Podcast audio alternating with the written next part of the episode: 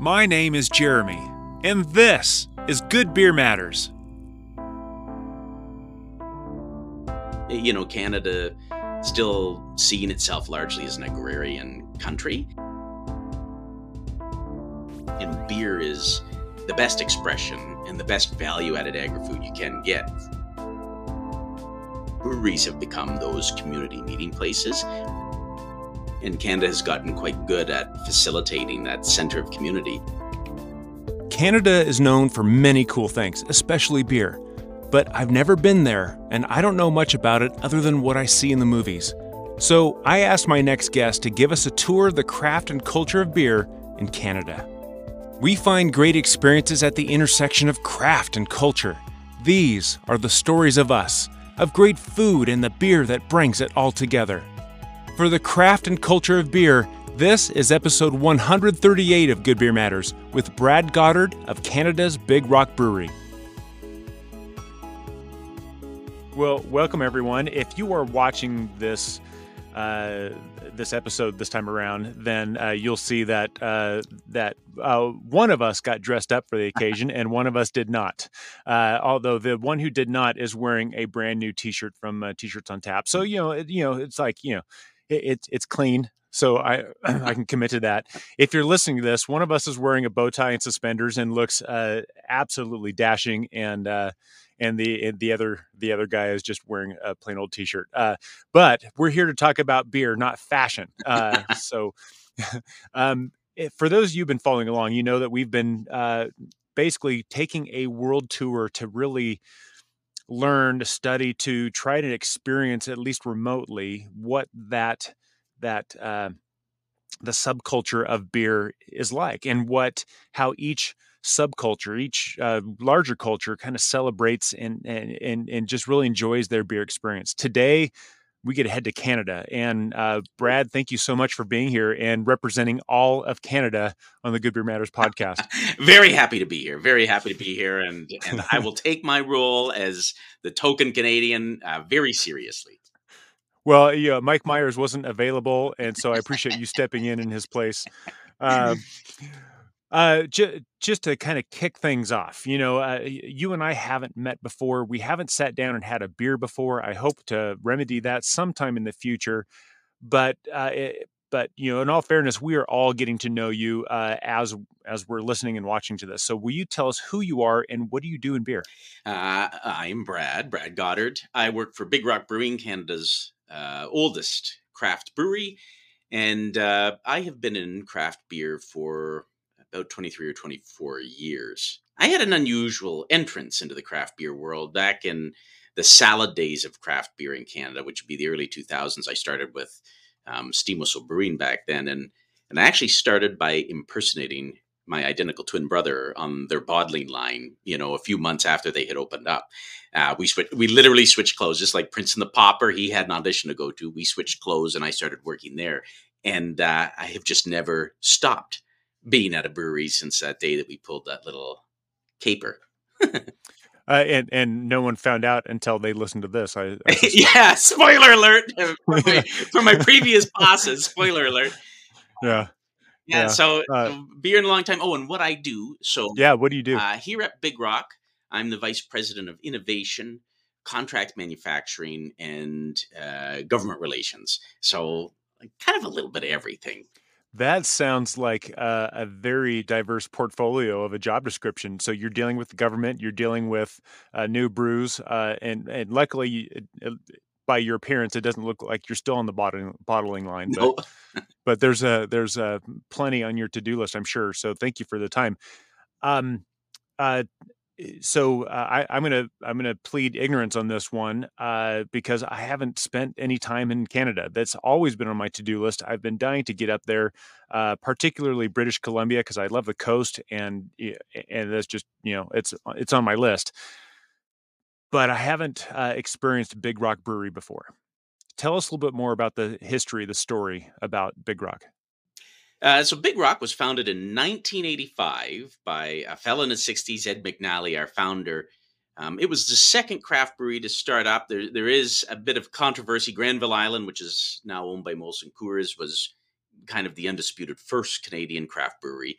And then around the same time, uh, Brick Brewing and, and, and Big Rock Brewing, Brick Brewing in Ontario and Big Rock in Calgary founded up. And it was, it was born out of Ed's frustration. He was a fairly well traveled guy, and he had represented barley farmers in a legal challenge against the Canadian government. Um, we had a, a, wheat board, or a, a, bit of a. The government had formed a cartel, which stood in between farmers and how they're in their path to market, the wheat board, and so Ed had sued them on the premise that the Canadian government wasn't competent to to market uh, two row barley, but like brewers barley and and was successful in that. And so then they exempted it, and it eventually led to the wheat board getting dissolved or or turning into something different. And so Ed founded this up and and uh, and had a few buddies that financed this dream of making beers of a different color. The first three beers Ed launched with in 1985 in a landscape dominated by North American lagers. Uh, he launched a porter, a bitter, and a brown ale which was like dark, dark, and darker. Which I've talked to some old cowboys. We got a lot of real cowboys in Alberta. It's not just a myth. You do see them walking hmm. around on the street, and they would dump our beer down gopher holes, anything to avoid putting it in their mouth because it was so profoundly different than than what the Canadian beer market was at the time. And and that's eighty five it is the echo effect or the end of the echo effect of prohibition. So Canada did have a prohibition similar to America. And in that time, what we saw was consolidation and homogenization. So few, far, far fewer regional breweries. And then those beers trading across much greater geographies had to make beer that appealed to a broader spectrum of folks. You know, um, Canada's got Ukrainians and Germans and, and the Dutch and the English. And so you know you, you're trying to please a very wide demographic and so we see beer become less and less exciting far less influenced by the culture of a certain geography because beer was traveling farther and mm-hmm. and when you know at the time when big rock was founded i think there was 50 breweries in canada but most of those breweries would have been represented by carling o'keefe molson labatt um, that those were the players that were dominating it um, at the time. And so Ed founded us, and and away we've gone. We've seen a lot happen in the Canadian beer scene um, from that what I'll call craft beer revolution. You know, ours is a, is a few decades after what I'll call the American original revolution. Ed was buddies with Fritz Maytag, actually, um, of Anchor Steam, and I'll tell that story a little bit yeah. later. But but um, you know, it went through that in the 80s. We see revolution, like a totally new era of of small manufacturing that starts up. A lot of guys came and went during that period of time. We get to the 90s and craft collapses. Big Rock survives, but mid 90s or late 90s craft collapses, largely based on um, the quality of of the beer not living up to the price of the beer and consumers becoming a little jaded about craft beer. And then in the late 90s, early 2000s, we see a craft beer evolution of sorts, where guys like Steam Whistle start back up and and uh, brewers who had survived that craft beer crash in the mid 90s reinvent themselves to a degree. And we see moving away from bottles and all the same stuff that we've seen mm-hmm. in, in the States. And then we get up to about 2013 and a new distinct period of craft beer, which is what we're living in right now um, that we've seen very, very rapid growth of the Canadian brewing scene. So from 2006, where there was maybe 82 breweries in Canada. So you think 1985 to 2006, 30 breweries started up, craft breweries in that time, and more consolidation and closing. But then once you get to 2010, you'll see us go nationally from about 213 breweries to now 1,200 breweries in Canada. And so really profound growth in this most recent iteration of of craft. Well, it sounds like there's a lot of parallels between what was happening in Canada and in the US. And I, I do particularly uh, appreciate that you call it a North American lager, not an American lager, because, uh, you yeah. know, in all fairness, it was happening everywhere. I'm not I'm oh, not oh, yeah. exactly sure why it just got the quote unquote American lager moniker, but uh, but you know, thank you for keeping it real. Um, you you mentioned something about uh, the Canadian uh, prohibition. Uh, what was the timeline of that? Did that did that mirror the American prohibition? I, I again, I, I'm going to plead ignorance on this one. Fairly closely. So each province is a little bit different, um, but ostensibly from the end of World War One through to the early 30s. You know, uh, different provinces came and went during that time. It wasn't uh, um, like as we wound it down. I think PEI might have been one of the last ones to to get out of prohibition. We still have, similar to some states in America, we still have dry counties in yeah, Canada. Okay. Which I think even Canadian lis- listeners would be surprised. We have dry towns uh, and dry counties here, but but very close to the American length of time. I mean, Canada was running a lot of whiskey into the states uh, because during prohibition, even on both sides of the border, uh, we could still sell to America. Uh, America couldn't legally buy it, but we could still sell to America. And so you find my wife is from Kenora, Ontario, and you find a place called Whiskey Island. Um, Kenora shares a border with Minnesota. And so you find a lot of maybe apocryphal stories of how they ran whiskey uh, over the Lake of the Woods and all kinds of s- stuff like that. But yeah, very similar to America. What what I don't know about American prohibition that I do know about Canadian prohibition is is we see guys like E.P. Taylor who who literally look like the Monopoly man, going around and consolidating, seeing breweries who are hard luck and buying them up and bottling soda pop, but knowing, you know, as maybe the elite who never stopped drinking through mm-hmm. prohibition, mm-hmm. knowing that prohibition would have an end. And if you could control all of the brewing capacity, then he could control the market. Yeah. And so, like a vulture, away they went. One unique um, we make a cider, and so we partner uh, BC, which you mentioned earlier, which is is one of Canada's two fruit baskets. Um, uh, we work with a guy Ward Cidery and, and Chris Turton. He was a fifth generation orchardist, but during Prohibition, he his family grew five varieties, six varieties of English cider varietals of apples, which are not eating apples. You're not gonna reach into a bowl and grab a cider apple and be happy with the results. And so in the 90s, he replanted his cider apples to undo or reconnect with his family's roots pre-prohibition. And uh, and then came to us and said geez i got all these apples. Can you make a cider? Which which ed did because he admired the chutzpah that chris turton had saying i just want to do it. I, I didn't have a market for it but i don't like that prohibition made my family change how we grow like change the the, the the fruits that we grow and so planted them and damned the torpedoes and then we started making cider which is unusual for a committed craft brewery to do yeah. but but but our founders but what a great example of burn the bridges and move forward and we'll figure out the rest and uh yeah and, those stories don't always work much, out no and and ed ed's fortunate he had uh, our original board uh he had some some strong, powerful friends. Not necessarily they don't necessarily didn't didn't necessarily love the beer he was making, but they believed in Ed's conviction that Canadians deserve choice, particularly Albertans, but but the Canadians deserved better beer, um, which is still which, which is still our philosophy today. Hey there, it's me, Jeremy again. I forgot to mention that I also have a podcast with my dear friend, the incredible Julia Herz. Together, we've created the Sense of Beer Style podcast. It's the essential training for those who want to lead in food and beverage. We've created prepisodes to cover foundational beer knowledge, as well as Stylecast to walk you through each category of the 2021 BJCP Beer Style Guidelines. If you work with beer as part of your job, then subscribe and listen so you can become an authority. Go to senseofbeerstyle.com to subscribe. Uh, so speaking of better beer, um, uh, you know, I, I, looked at the website, but that only tells me so much, you know, in, when doing the research. But what kind of beers is Big Rock putting out? Uh, what, what, what? I mean, what are you guys known for?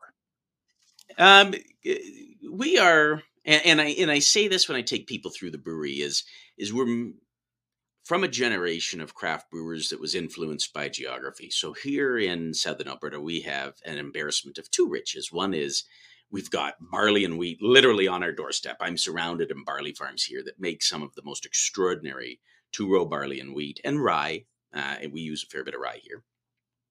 in the world. And so you're surrounded in it. We've got very large maltsters based here in both in Calgary and also in central Alberta, the, the tallest malting towers. Interesting kind of contest between the two of them. They both claim to have the tallest malting towers in North America. One of them's right, and I think one of them is winning it by having a flagpole on the top of their malting I was just going to say. I won't say which. but in so malt and, and barley and the cereal grains have a profound emotional place in southern Alberta. And beer is the best expression and the best value added agri food you can get for those cereal grains. And we've also got hard water. And that hard water, our first brewmaster was German. When he landed here in 1985, he looked around and said, Oh, I see a lot of barley here. Great. I need that. But when he looked at the water and saw that it was hard water, he said, I guess I'm making English ales. Our water content, yeah, and and you'd say, boy, a German making English ales, um, but he he he looked at the geography and said that is shaping the portfolio. Rather than saying everybody was drinking lagers yeah. you know you'd have to soften the water to make it but uh, a german brewmaster followed the geography which which kind of doesn't happen anymore. It certainly happens in europe. They like you look at the czech republic and and its czechs weren't born loving lager. They sit on top of soft water and and that makes lager. And similar state in the uk they sit on hard water and so they make ales our our strongest beers even today and all of our original recipes were all based on on uh, ale varieties. Um, originally all english ale styles you know an irish red you know a stout a porter uh, an english brown ale um, some original ipas like but, but english style ones. And then as as we started pushing into some german ale styles Weizen and Hefeweizen and that kind of thing um, and and you don't see a lot of breweries anymore where they are shaped by their geography or they are an expression of where they're they were founded now if you dream it you can make it and, yeah. and that really is i mean that's the beauty of what i'll call this most recent iteration from 2010 forward is is brewers make whatever they can imagine and that's the fun and inventiveness and the bleeding edge uh, but when we started it was it was with limitations. There's no limitations now. I have a, a, small bias on which one I think makes more interesting beers, and I think limits actually make more interesting beers. I'll tell you my bias. I think having some limits makes you more creative than having no limits because I think then you're madly off in all yeah, directions. I totally agree with that. Uh, there's the uh, you know uh, people are afraid of the idea of structure but you, you, you don't you know look at any poem any song there's a structure of rhythm there's a structure of beat and so having that having like putting up some guardrails just focuses that creativity is is my belief so i'm, I'm with you on that one. Um but you brought up something that you know I, it kind of challenges me sometimes uh, because uh, when we talk about you know in the in the 20, 20 teens when we we suddenly are making incredible beer we can make uh, big rock could make an amazing czech lager. You and i were talking about czechvar before we got started in in, uh, in the podcast i did with nikki yardley. Uh, you know we have the ability to recreate an excellent czech uh, lager anywhere. Yep. Doesn't mean we should uh, I go back and forth because I love the ability to innovate and recreate and and give our interpretation. To me, it's like you know, back a long time ago when we go on vacation, we took a bunch of photos, came back and sat our friends and family down for a slideshow. Said, "Here, here's our trip. We want to give you uh, just a a taste of the experience we had." That's kind of what you know uh, a Czechvar in in the Northwest or in Canada, uh, a Czech lager would be. Is like here's just a taste of what we had back in the Czech Republic, but that also lets people think, oh, this is a Czech lager because Big Rock brewed it or XYZ brewery brewed it, and this is what a Czech lager is like.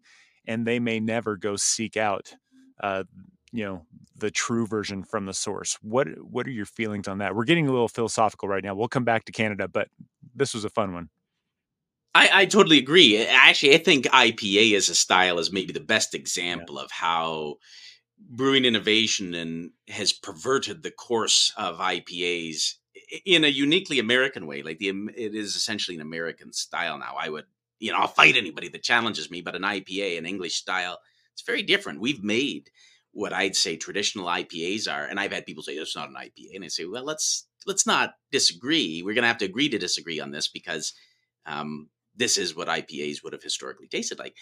Uh, for us, authenticity matters, and so I, I, I totally agree. You know, the only place to have like a Czech pilsner, you've got to have it in the Czech. You cannot say they've experienced it when it's been brewed someplace else. We do import elements of ingredients, even though we can still get all of the ingredients locally in order to anchor uh, our classic, largely European styles.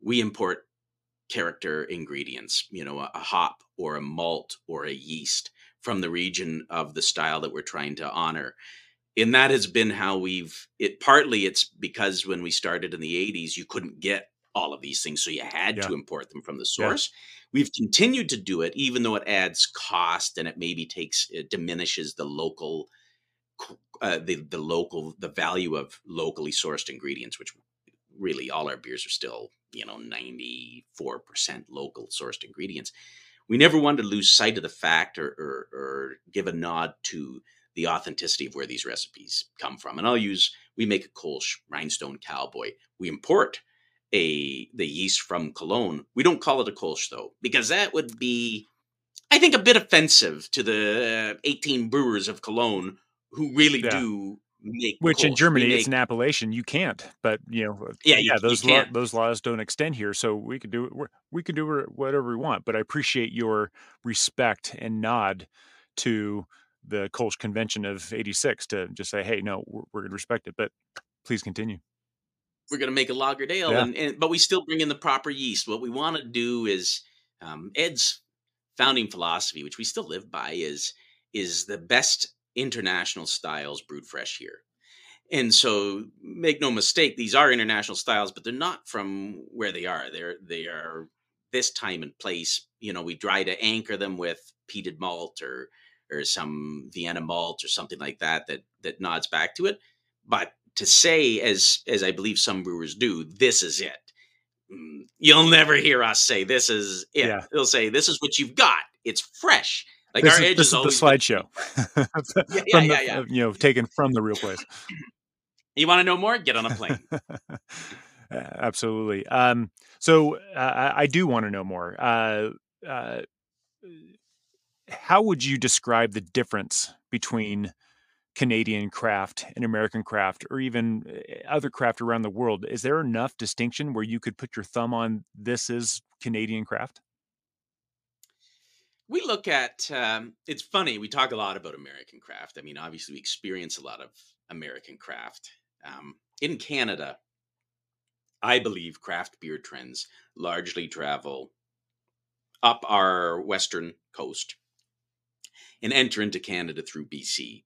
You know, BC has such an intimate border with the Pacific mm-hmm. Northwest mm-hmm. and then slides across Canada and lands in Ontario and in Quebec. Now, even though Ontario shares a tremendous border with New York and Michigan, um, it doesn't seem that the American beer personality crosses the border as frequently. Even though people go down south of the border, they drink American craft beer, they come home and then they drink Ontario craft beer out in Western Canada, I feel like we get more direct American influence. We don't partition between the two. There's this real muddying of waters between our two cultures. Yeah. There's a sense of, uh, uh, forgive me for interjecting, but there's a sense of just kind of a, a, regionality there that's better known as Cascadia.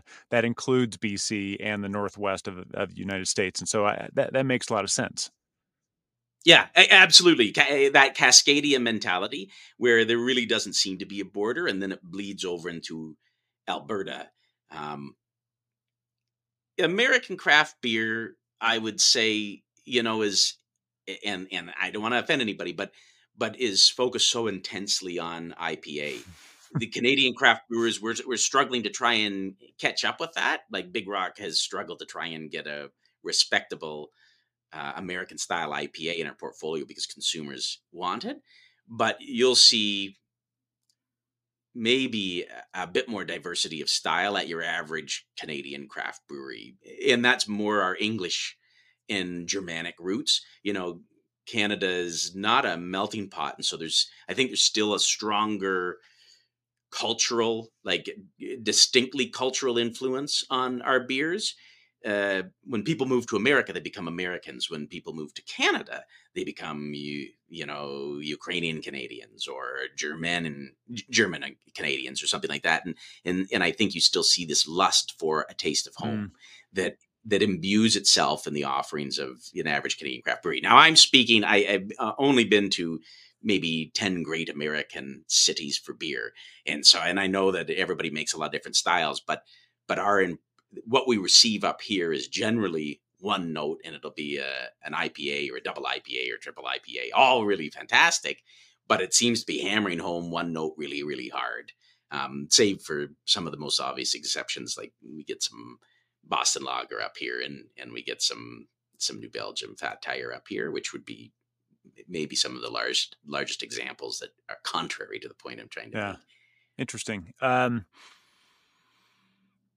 I, you know, again, I'm I'm just exposing my naivete. I, you know, and not having uh, much knowledge or experience in Canada. Uh, it's funny here. It seems to me that yes, there there is there is a desire for people to become American, uh, but here, you know, there's, you know, I, I live in uh, in Idaho, and there's a huge Basque culture. So there's still, I still see uh, a huge, uh, just love for the homeland. You know, that you have uh, Basque Americans, or coming from uh, Southwest and in California, you have uh, Mexican Americans, you have uh, Latin American, uh, you know, uh, Americans, and and and you see that all the way around when you really get into the weeds. And that's the fun part about conversations like this is, generally speaking, it's easy to say, oh, people just want to become American. But when you get down to it and you get your elbows deep into the stuff, then you see this like, yeah, I'm American, but you know, uh, yeah. And so it, that's that's the part that that when you look, take a closer look, it really starts to manifest in in your culture, your food, your beer, how you how you celebrate yeah. it, how you drink it. Um, so I find that interesting uh, that that's uh, that the perception is everyone wants to be American, but ultimately we we kind of want to be American or ourselves or Canadian and you know a little bit a little bit of this left over because that's where we come from. I think that's important. We call it a a cultural mosaic is yeah. is I think what maybe the Canadian government would describe it as a strategy is to be a cultural mosaic that is a little bit of everything. That sounds fancier than a melting pot, so we'll we'll go with it. what melting pot sounds a bit like a fondue, which I, I I'm, I'm, up. yeah. I'm up for. Um, so uh, again, speaking to Canada, what, what what are some of the laws that affect your beer production, your beer sales, your beer distribution uh, that that we may not be aware of? Uh, it's very different province to province, as it is in the states. We don't have a three tiered system up here, but we do have similar eh, eccentricities of beer distribution um, that are throwbacks to a different date and time. I had found province to province beer policy, beer laws have been really dynamic. You know, because there's such a strong agricultural element, eh, you know, Canada still seeing itself largely as an agrarian country you know that agriculture element and the fact that really still 50% more than 50% of canadian craft breweries are located outside of major metropolitan areas which which we just we did an economic impact study and that it i was fascinated because you'd think you know most most craft beer is being founded in the hearts of toronto or vancouver and that's not the case particularly not in alberta where they're being founded in little towns like hinton and vulcan and tiny little towns where people are going back and starting a brewery um, in Alberta, which is maybe the the most forward thinking beer jurisdiction in Canada. It's the only pri- fully private market in Canada. You get one manufacturing license and you can make any class of alcohol that you want. There's no the Alberta government doesn't make distinctions between distilling and brewing. It's you're making booze, here's your license. And that has been incredible from uh as we've moved into RTDs moving in. It it was a really seamless transition for us. That's, that and, sounds wonderfully laissez faire. Oh, I, I mean, so uh, the common theme for some of the conservative provinces, which would be kind of like Republican mm-hmm. states, mm-hmm. has been reducing red tape, and alcohol is probably one of the larger places where red tape exists. Mm-hmm. and so we've seen uh, different governments really try to eradicate bureaucracy when it comes to alcohol. And Alberta easily has been the most effective at it, but all provinces, regardless of their political stripe, have seen this as a way to connect with the average Canadians. Canadians do see themselves as beer drinkers. You know, we're we're the bread basket of North America, or we like to call ourselves a bread basket, and and so those cereal grains are are kind of bred into our bones. Um, wine is so much more regional here, right? There's only two major wine growing regions in Canada, and so it's less less of a culture than than beer, which beer and hockey. and so we see a, a, simplification of alcohol policies in in each province what we see as the biggest stumbling block one is tax. I mean, Canadian beer tax is unbelievable. Uh, it's probably about 45 to 48% of the price of a six pack is tax. Oh my gosh. And so when we go down to the States, you're like, oh, I can get it at a grocery store and it costs me what? Like an extraordinary beers only cost me what? Um, Canadians are amazing beer shoppers in the States because there's no sticker shock. Uh, there's no price too high for American beer when you're in the States, other than currency conversion. Yeah. And so tax is a big issue in interprovincial trade. So um, as prohibition rolled out, they created these liquor control boards, regional fiefdoms that have been greedily controlling their borders and charging their own taxes and keeping products from other provinces out. And so we see far less uh, regional craft breweries, regional meaning spanning across more than one province. We see a lot more local trade because it is so hard to get into BC, Ontario, Quebec, you know, between language laws and government run cartels that control or police their borders and and and favor only brewers from within that region. Um, that's the the two biggest barriers that we have. You, you it's beer is highly regional in Canada, maybe even more so than in in the states. Even though you've got the three tiered system, it I think it's more common for for say regional breweries to trade outside of one state, whereas it is much more common here for people to only trade within their own province. Well, uh, one of the well, uh, there's a couple things you said I want to touch on, but one uh, one is you mentioned that okay, the government wants to reduce red tape and streamline that, but yet they're taxing the heck out of it, which which just yeah. seems that the you know the the logical math on that does not add up for me. what do you make of that?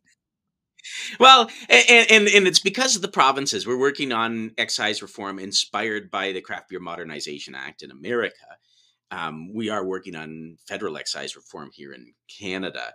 Um, and different provinces have been a lot more forward thinking. BC and Alberta have, you know, the, our smallest breweries pay 10 cents a liter in tax, up to, in Alberta's case, 10,000 hectoliters, which is four times larger than the average Canadian craft brewery. And so we have seen certain provinces show real leadership and real partnership in growing craft beer because we've been fairly effective at saying this is not a tax story, this is an economic story. We are inefficient. We're beautifully inefficient as operators, so we have to hire people.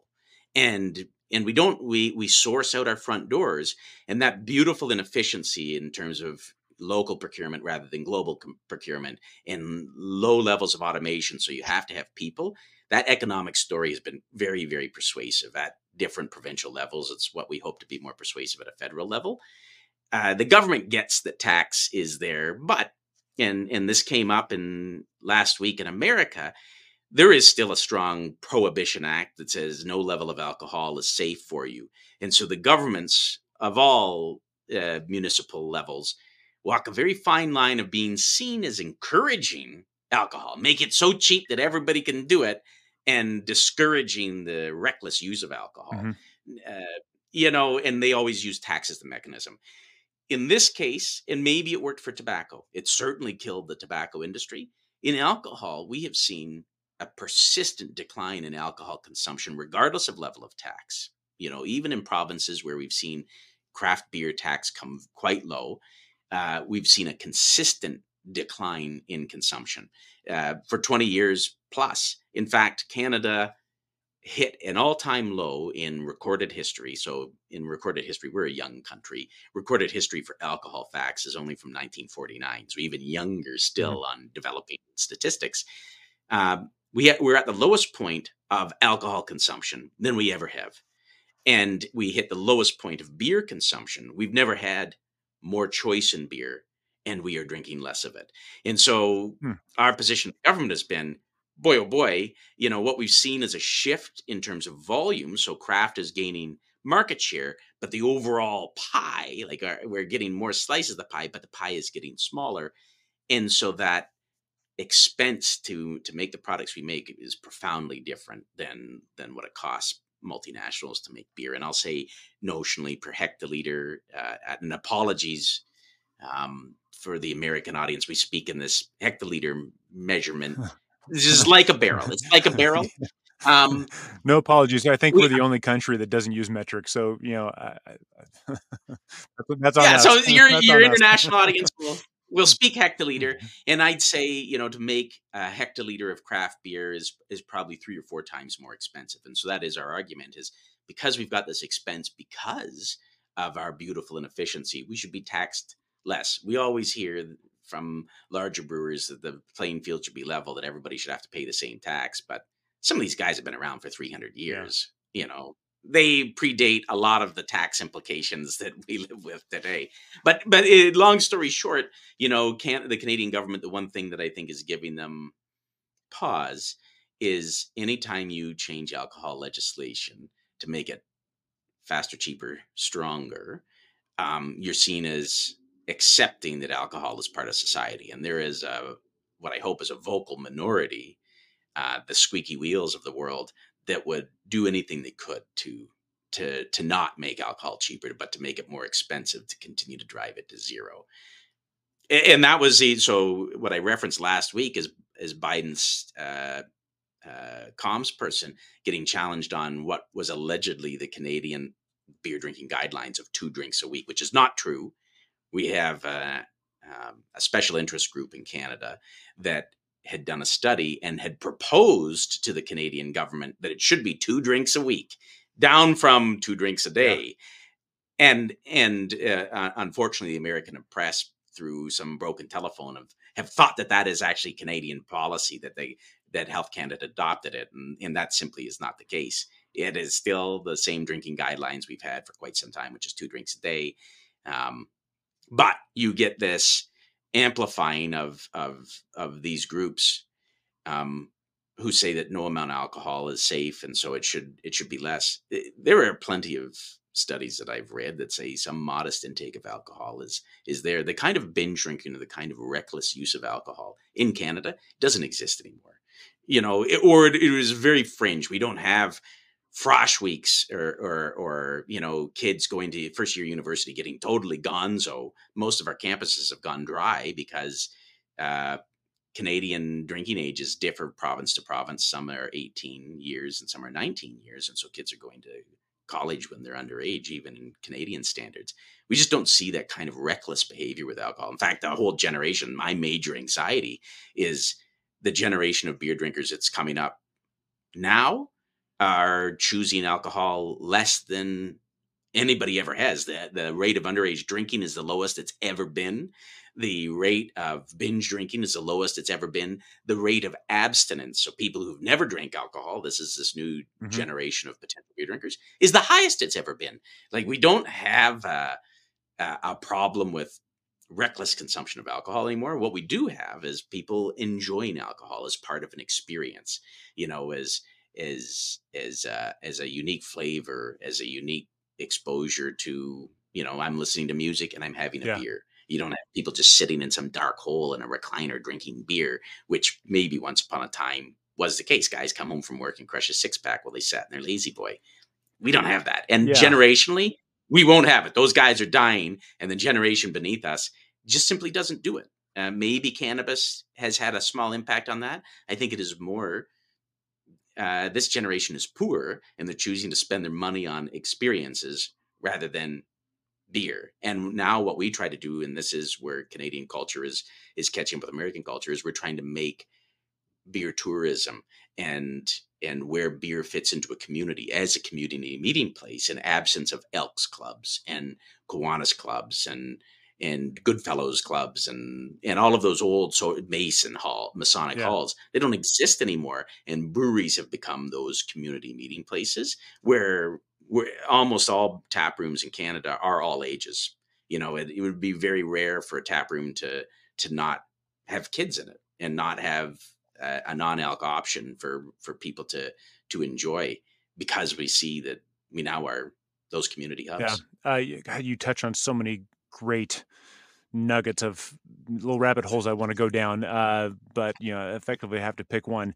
Um, a, a recent uh, episode of Good Beer Matters, I was talking to a professor who wrote a book talking about and talked about why we as a human species just have this need to get drunk. Um, uh, oh yeah, I, and, and and it was and in in in this discussion, you know, and this kind of goes back to you know, is alcohol bad for you? Is alcohol good for you? Is and you know the only the only consistent answer to that question that keeps on going back and forth like a tennis match is moderation is the key but what it really comes down to, and we even brought this up in the conversation, I want to get your take on this, uh, given the context of what you just laid out about, uh, you know, how things are going in Canada with people drinking and, and and new drinkers entering the fold.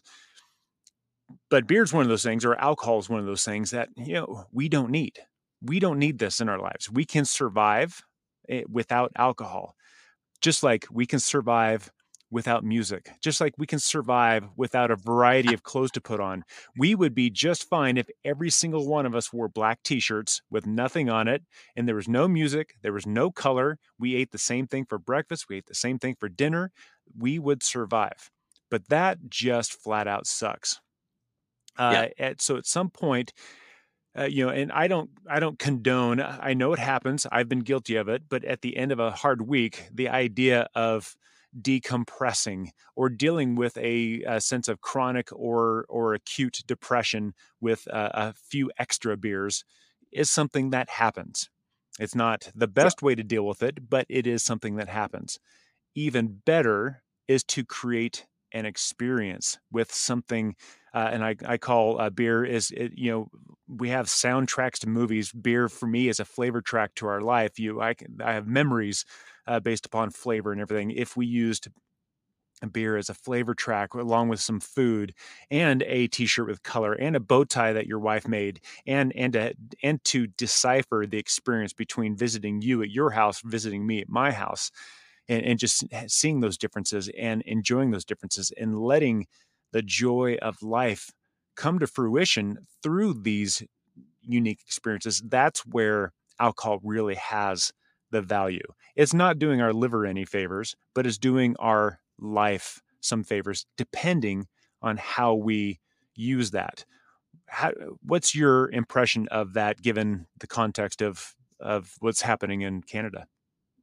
I totally agree. You know, it's that I remember reading or seeing a thing where the Australian shed culture, where where men would gather in sheds and have a beer, but the beer wasn't central to the experience. It was getting together mm-hmm. and talking. Sometimes that talking is about how they're feeling. Sometimes that's t- the talking is how the rugby match went.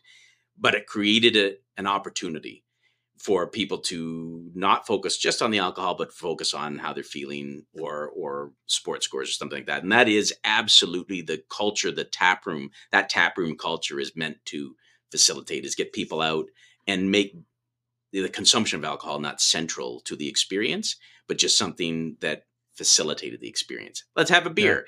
Yeah. I mean, uh, so every today is Friday when we're recording this. I have three draft taps in my garage. My driveway is the meeting place for our community. Like my two blocks around my house, I'll get home. I don't know how these bastards get beat me to my driveway. I'm a beer professional. I've got three draft taps, and I'm generally the last one to my own the driveway. The force is strong with them.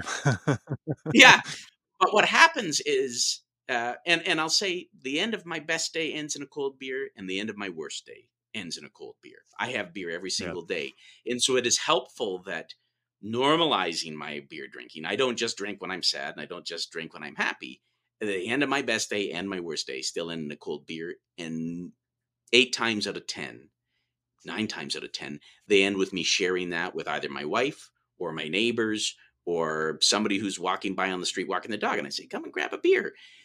it is having a beer is is a great way to say how you doing you know instead of just saying how you doing because then you just stand there with your hands in your pocket and say i'm fine beer stretches that I'm fine out into a longer conversation, and I and I cherish it. You know, I as a daily beer drinker, some people say that sounds like an alcoholic, but I have one beer every day. Like it, when you talk about moderation, that is it. It. My wife and I, I grab a beer at the bottom of my garage steps when I'm on my way up. I grab one for her, one for me, and I. That's how I say I'm home. And here's a beer, and I ask her how her day went.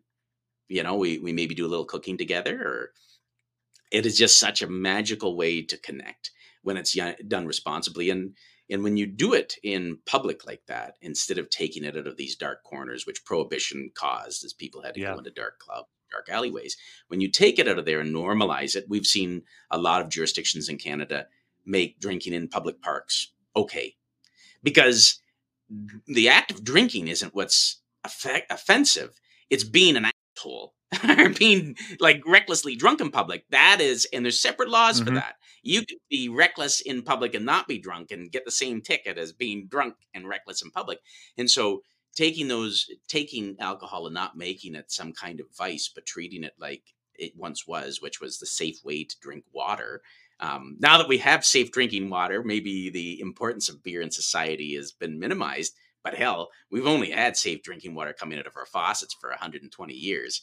So the majority of beer's history yeah. has been the only way we safely. Hydrate. Well, if you talk to some folks in Michigan, they they would uh, say they're still waiting for it too. So you know, it, it you know yeah. it, it's all kind of equal. But um, but you spoke to the Canadian experience, um, or at least I, I'm going to take a little bit of leap off of what you were talking about and leap a little bit further out into um, you know not every people aren't drinking as much. And and to say that people uh, aren't underage drinking like they used to uh, you know that's a good thing. To say people yeah. are abstaining well hey every to each his and her own.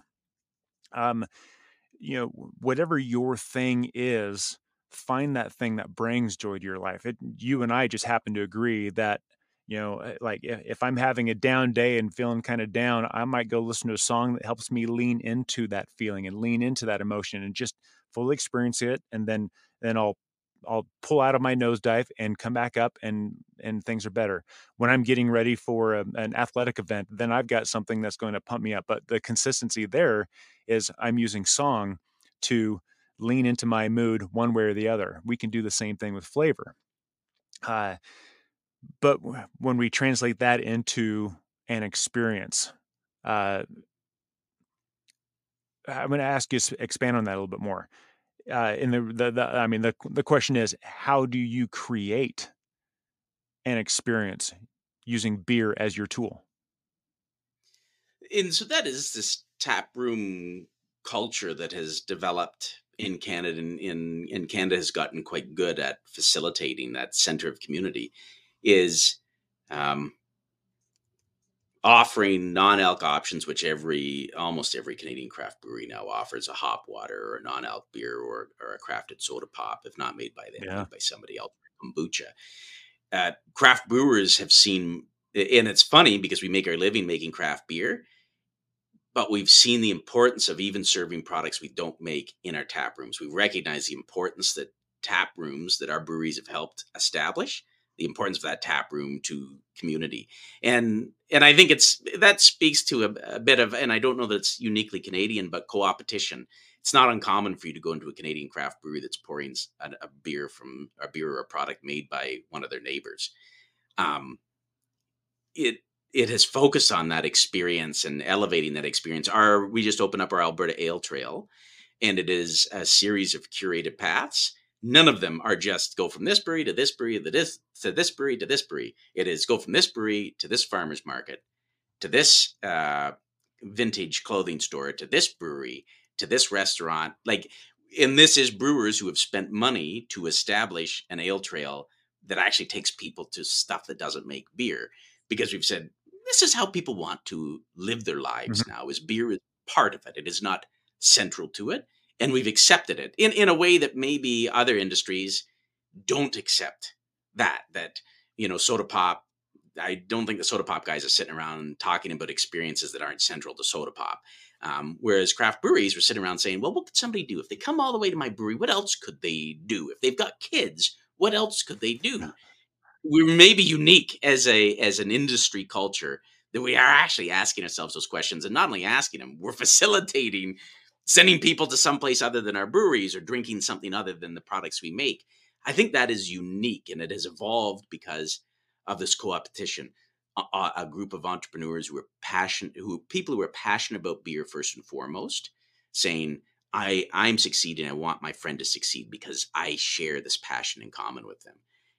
Almost every other industry, you want to crush your competition, and that is not. It's not the Canadian craft brewing community. You it, you'd be hard pressed to find someone who would articulate that they hope that the guy next to them goes down. There's whole brewing districts that work together to make sure that they're elevating their neighbors. And that is so unique, but it has it has meant that it's de-emphasized sitting down and drinking beer. Hmm. The emphasis is on experience, going from place to place, trying different things, meeting, getting together, ah, which is unique to certainly Canadian craft beer and unique to craft beer in general. There's no other, there's not a, a network of guys making cookies or breaking bread or even bars and restaurants are generally fairly loath to say, "Hey, I'm going to make a bar crawl where you come to my restaurant and then you go to that guy's restaurant." That doesn't happen. Maybe some business, some some business uh, groups would would facilitate yeah. that, but beer we you do it like that's our agenda. And, and it's a shame that our inherent assumption is competition is the way because uh, you know beer is a, a, great example of that uh, cooperation working better for everyone i've heard of other examples uh, i think the one that uh, bubbles up into uh, in my mind is a discussion of uh, you know uh, different boroughs and maybe uh, new york or different parts of italy or something like that where you have all these italian restaurants in one neighborhood but but they all work together they all co-op together and uh, to to kind of facilitate that, you know, and to have a neighborhood like that where there's one great Italian restaurant that beat out all the competition, well, that's just a neighborhood with a great place to go eat. But one place, one yeah. place. But when you have a bunch of flourishing uh, uh, Italian places in this example, now now you have Little Italy, and and that's yeah. where everyone wants to go to experience Little Italy, and and and there are towns all over the world that have that little italy thing and, and so that's just proof that you don't have it's not it's not always a zero sum to to yeah. and, and, so that that kind of speaks to that beer experience of you know we we can we can have it all if we if we uh, work together. I love that. Um we call it co-opetition. Yeah I, I i noted i noted that you uh you said that word and i keyed into it right away. That was perfect. Uh, before we start closing down, uh, from anyone who's listening around the world, like me, who's never been to Canada, what should we know and understand and appreciate about Canada before we come and try and have one of your beers? Well, partly, uh, partly how arcane some of the Canadian beer drinking laws are. So, while I say we've got drinking in parks, it's not every park, and so Canada still is. If you could think of a bit of a disapproving ant, there is still a, a, real strong element of the disapproving ant in Canadian beer culture. And so when you come here, check with the bartender at the tap room to see what you can and can't get away with, uh, the, the local beer drinking customs, because it, they do vary drastically from province to province. But what you will find is, is uh, almost exclusively, and, and I think this is similar to the States, you'll be dealing with people who uh, are doing more than one thing at the brewery, and so it, it, this is these are not tourist attractions. This is nine times out of ten the bartender is also a, the same person who's kegging the beer, or canning the beer, or brewing the beer, and that's fascinating. Like the the caliber of of questions you can ask, the sophistication of the of the taproom culture here. You can ask a lot of your experience, and you will find that you'll be welcomed in to. If you want to take a look at the brew kit, you just ask. I, I mean, there is. Uh, there's not a lot of formality to our beer culture yet. It isn't it isn't as developed as like I make it sound like it's well organized and it is, but it's not developed into some kind of refined experience. So you want to see something, you want to try something, all you have to do is is ask and you will find very open-minded community of brewers of all sizes here that will take you in and show you the shop. You know, they you might not be able to get a tour. Don't ask for a tour. Just ask if you can go if somebody will show you the brew kit because they probably don't have a tour, or maybe they only run tours on Saturdays because they feel like they have to bring a special tour guide in for that. Yeah. But you just ask, and, and away you go. It, it is quite folksy in that regard.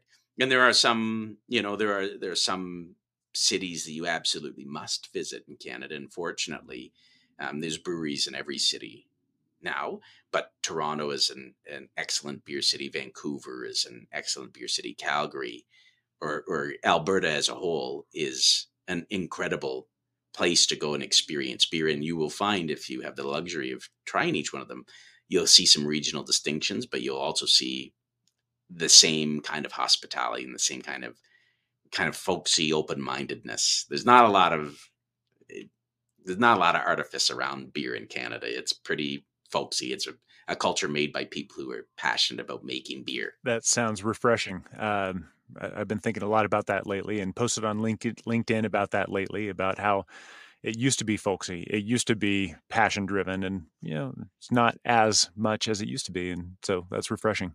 Um, so, okay. So some uh, fun little closeout questions. You've probably heard these before. You probably have your answers all canned, ready to fly. Uh, but uh, tomorrow we're gonna uh, we're gonna turn you into the king of the entire beer world for a day. What's what's one thing you would change?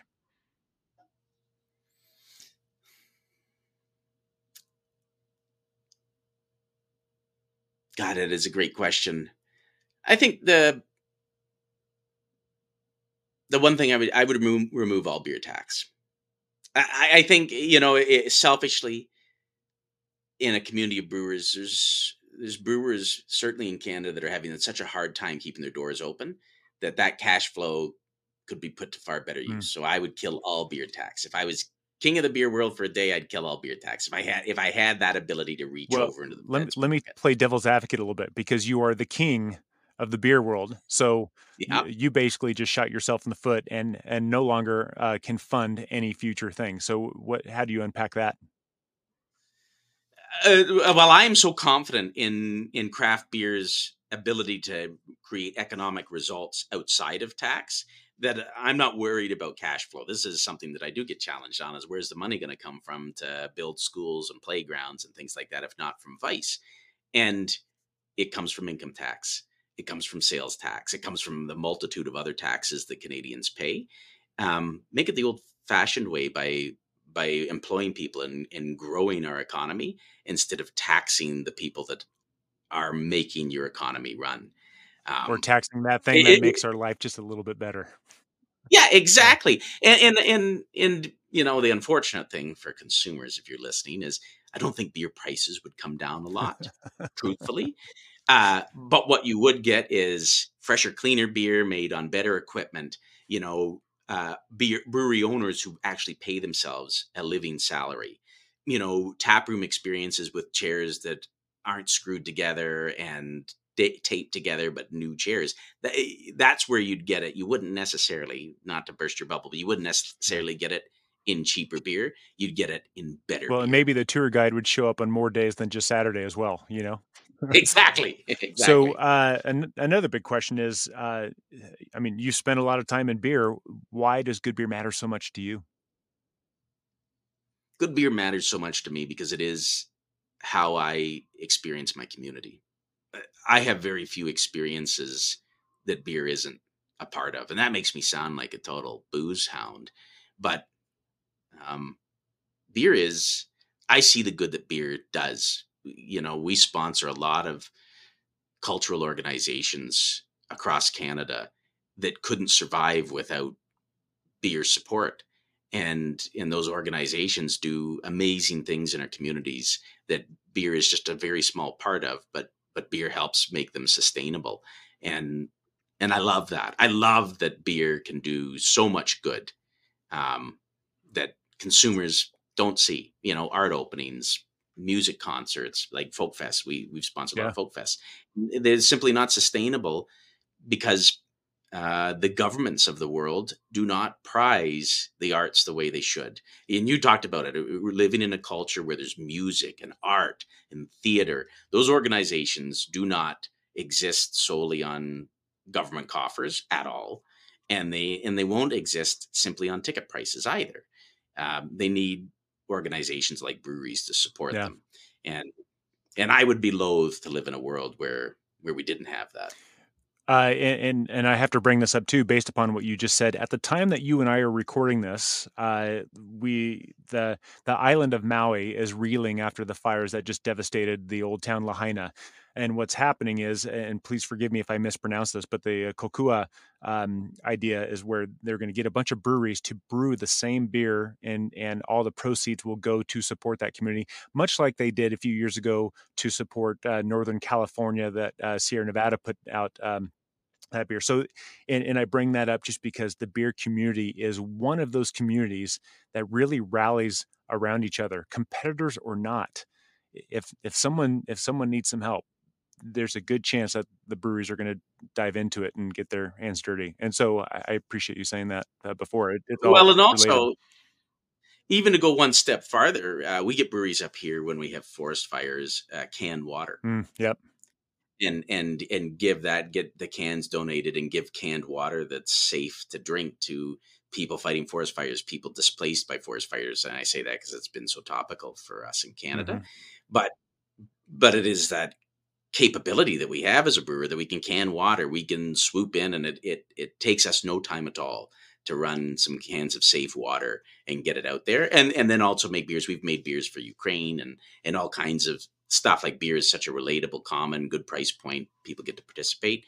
But but it's even um, something as simple as having safe drinking water. Breweries often do facilitate that eh, which i think maui brewing may have also canned water Yeah. as well And, and that's an easy selling point too. Uh, you know, for us as consumers, you want to do some good in the world, drink a beer. Uh, You know, just Yeah. okay, sign me up. I'll, I'll I'll take two and do extra good. You know, that's, that's easy. That's an easy one. Uh, so the uh, website to learn more about you guys is bigrock.com or bigrockbeer.com, excuse me, right? Um, uh, do you have any final words you want to share with us before we uh, we we end this episode? Come to Canada and have a beer. We uh we make some really great beers up here. Come and visit us. We're easy to get to. Hell, you got direct flights to somewhere in Canada from wherever you're listening. There's a direct flight coming to Canada, and you may actually uh, see a mountain or a moose or jump in a lake. There's all kinds of stuff to do. Cold Lake. anyway, thank you so much for the work you're doing. Thank you for sharing your perspective on uh, uh, your vast perspective on on beer, but uh, just kind of giving us a better lens into what it's like to come visit Canada when we finally do come visit Canada and see a moose and jump in a lake and have a beer with you at uh, at Big Rock Brewing. Um, uh, I'm I'm just glad you're here. Thank you. Party on. I'm always amazed that despite whatever differences we may perceive between us and other people, we are also so much alike. Beer happens to be one of those wonderful things that get us to slow down long enough to remember this. Thanks to Brad Goddard for the reminder. In the next episode, instead of virtually exploring beer culture, we talk with an expert who takes people on guided beer trips for a living. I'm on a virtual tour of the craft and culture of beer around the globe. I've put Good Beer Matters on video so I can take you along for the ride. If you know of a person, a place, or a beer story that needs to be told, let me know. Meanwhile, grab a beer, hang out with friends, and let your world open up. Thank you for listening. Cheers.